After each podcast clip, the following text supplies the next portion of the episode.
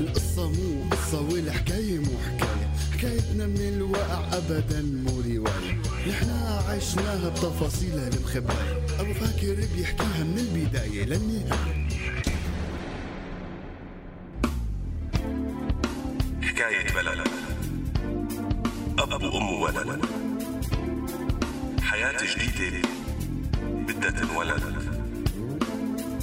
حكاية سوريا الروح قبل الجسد. الروح قبل الجسد.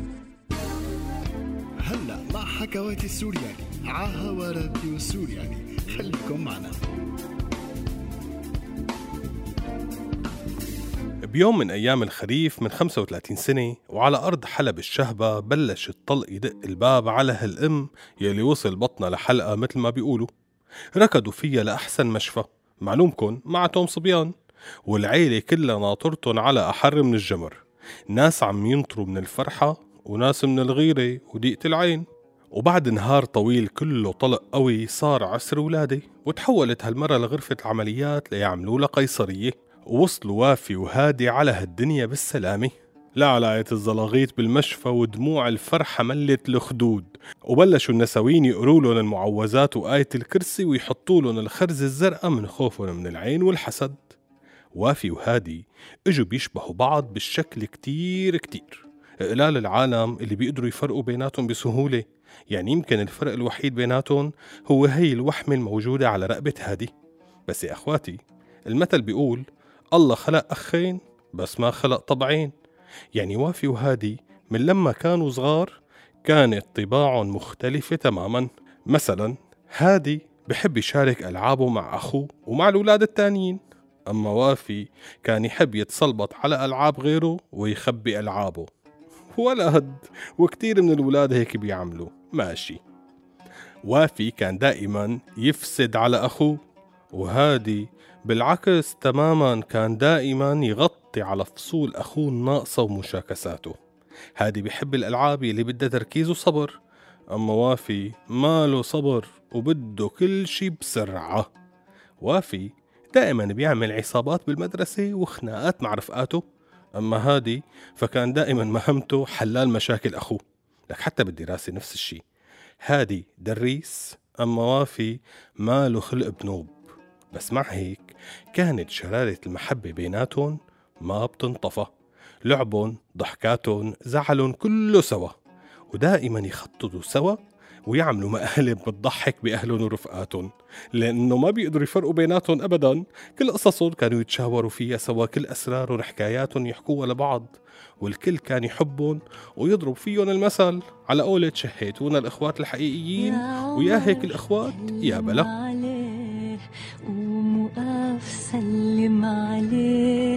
جاي من آخر دنيا وقفله مرة عليه يا علي كلم عمر واقف ومادد ايديه قرب فشخة يا علي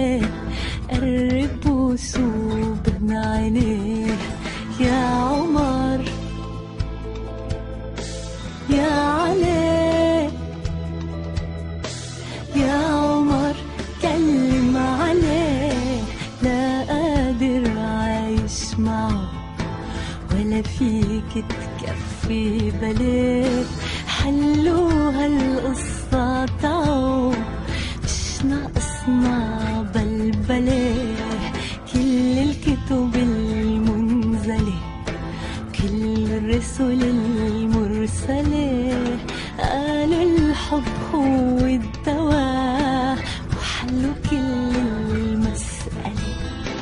يا عمر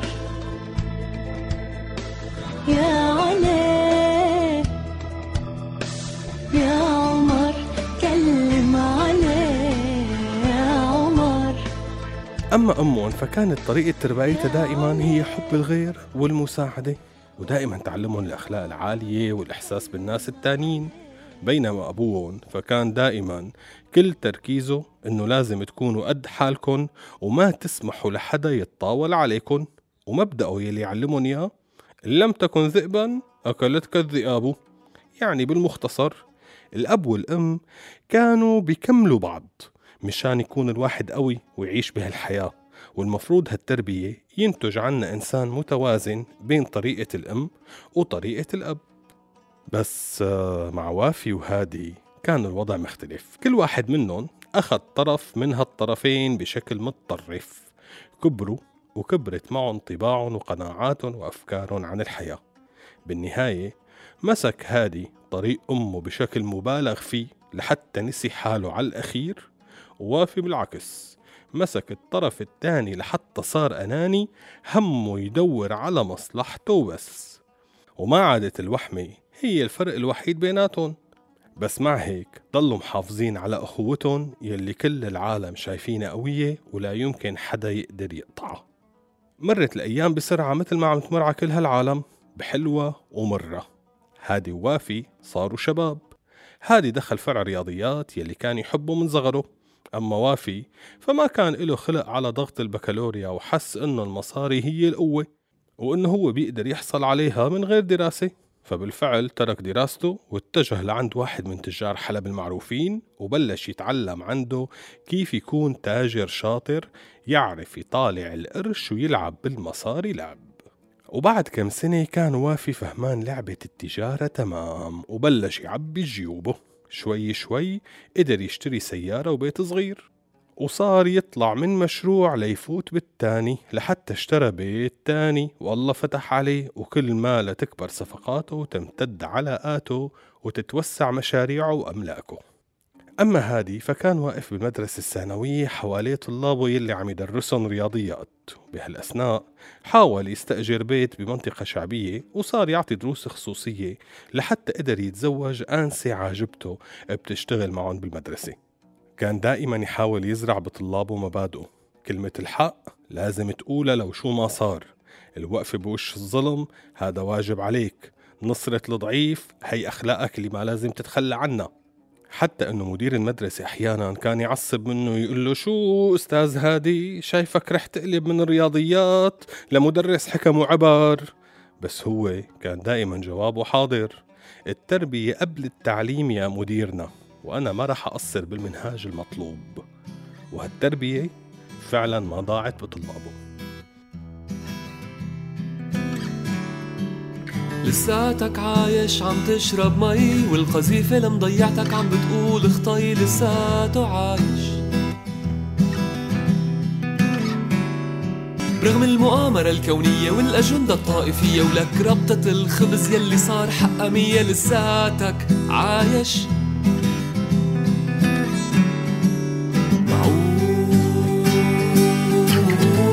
معقول لساتك عايش.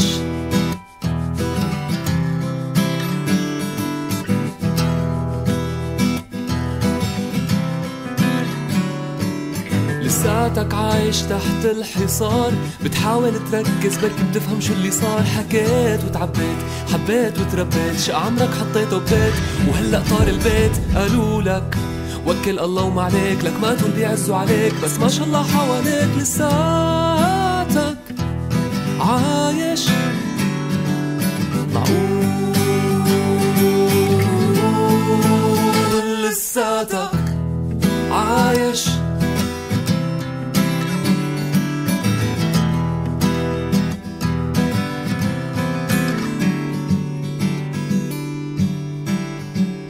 بلشت الثورة بسوريا. أخذت وقت بس وصلت بعدين على حلب والناس بلشوا يطلعوا بهالمظاهرات هادي وطلابه كانوا من أصحاب الصوت العالي. في ناس ما قدروا يطلعوا بس فتحوا بيوتهم ليخبوا الشباب اللي عم يتظاهروا وبعدها يساعدوا العالم يلي صارت تنقصف بيوتها. هادي كان عم يتذكر كلام أمه بكل لحظة. الحق بضل قوي حتى لو كان بوقت من الأوقات ضعيف. أما في ناس تانيين حاولوا يغمضوا عيونهم ويتخبوا ورا مصالحهم ويعملوا حالهم مو شايفين الظلم يلي عم بصير على أولاد بلدهم. ومن ضمن هالناس كان وافي. وافي يلي فهم من جملة كون قد حالك يا ابني يلي كان أبوي يقول له إياها عن حسن نية فهمها إنه اهتم بحالك ومن بعدك الطوفان. وافي شاف إنه مانو مستعد يروح كل شي بناه ويهد تعب سنين. كان دائما عم يقول لك ليكنا عايشين ما أحلانا شو ناقصنا؟ نسي إنه إذا هو عايش ففي ناس كتير كانت عم بتموت كل يوم ألف موتة.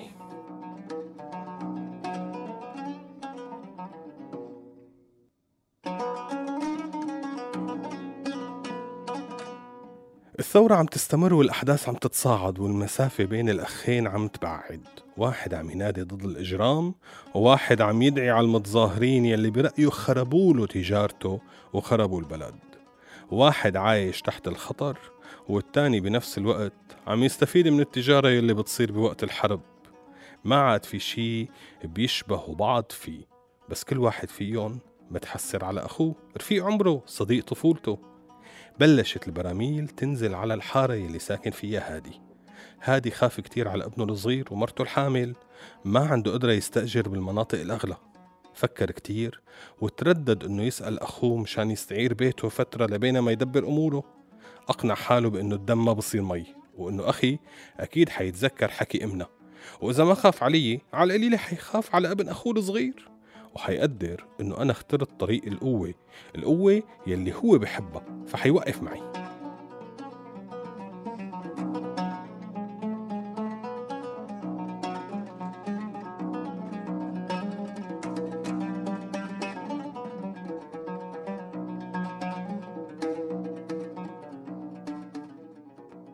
بس للأسف الطمع طلع أقوى من كل شيء وافي تغير كتير. اعتذر من أخوه بحجة إنه معلمه مستعير البيت. بالوقت اللي هو فيه عم يفكر إنه إذا أجر بيته بهالأوقات هي حيجيب له مبلغ كتير كبير. فمو معقول يروح على حاله هيك فرصة. أنا اخترت طريق القوة وأخي اختار طريق الضعف ولازم يتحمل مسؤولية قراره. كل واحد شايف طريق القوة من وجهة نظره. رجع هادي على حارته مقهور. مو لأنه نرد عليه بهي الطريقة من أخوه بس لأنه كان طول عمره مفكر أخوه قوي. هلأ شافه بأضعف مواقفه قدام المال وزعلان من حاله لأنه كسر نفسه وفكر لوهلة إنه يضعف بسبب حبه لمرته وابنه. رجع على حارته وقال لمرته حنضل هون. يا منعيش بهالدنيا اللي صارت مثل الغابة يا منستشهد ومنعيش بمكان أحلى من هالمكان. بنفس اليوم المساء نزل برميل ضخم على الحارة. كان هادي وعيلته وناس من جيرانه هن ضحيته. استشهد هادي وكان قوي باستشهاده. يمكن كان إحساس موته بهالبرميل أهون عليه كتير من إحساس موتة علاقته مع أخوه وافي يلي كان رفيق العمر. إيه الله يرحم كل شهدائنا. استودعناكم أخواتي. وطني كأن في إم بوطني كأن في طفل بوطني زرع المحبة بوطني صار في ليل صار في حرب صار في ويل صار في ناس بعينيها حربي.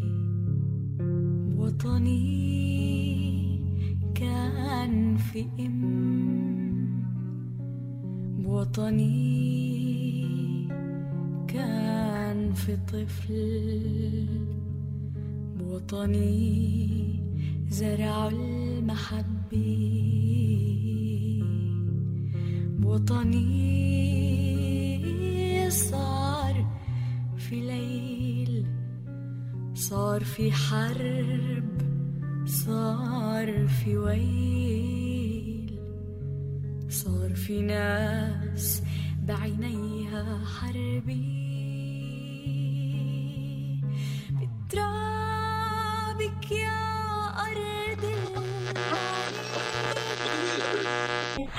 هذا البرنامج من إنتاج راديو سوريالي 2017 عم تسمعوا راديو سوريالي.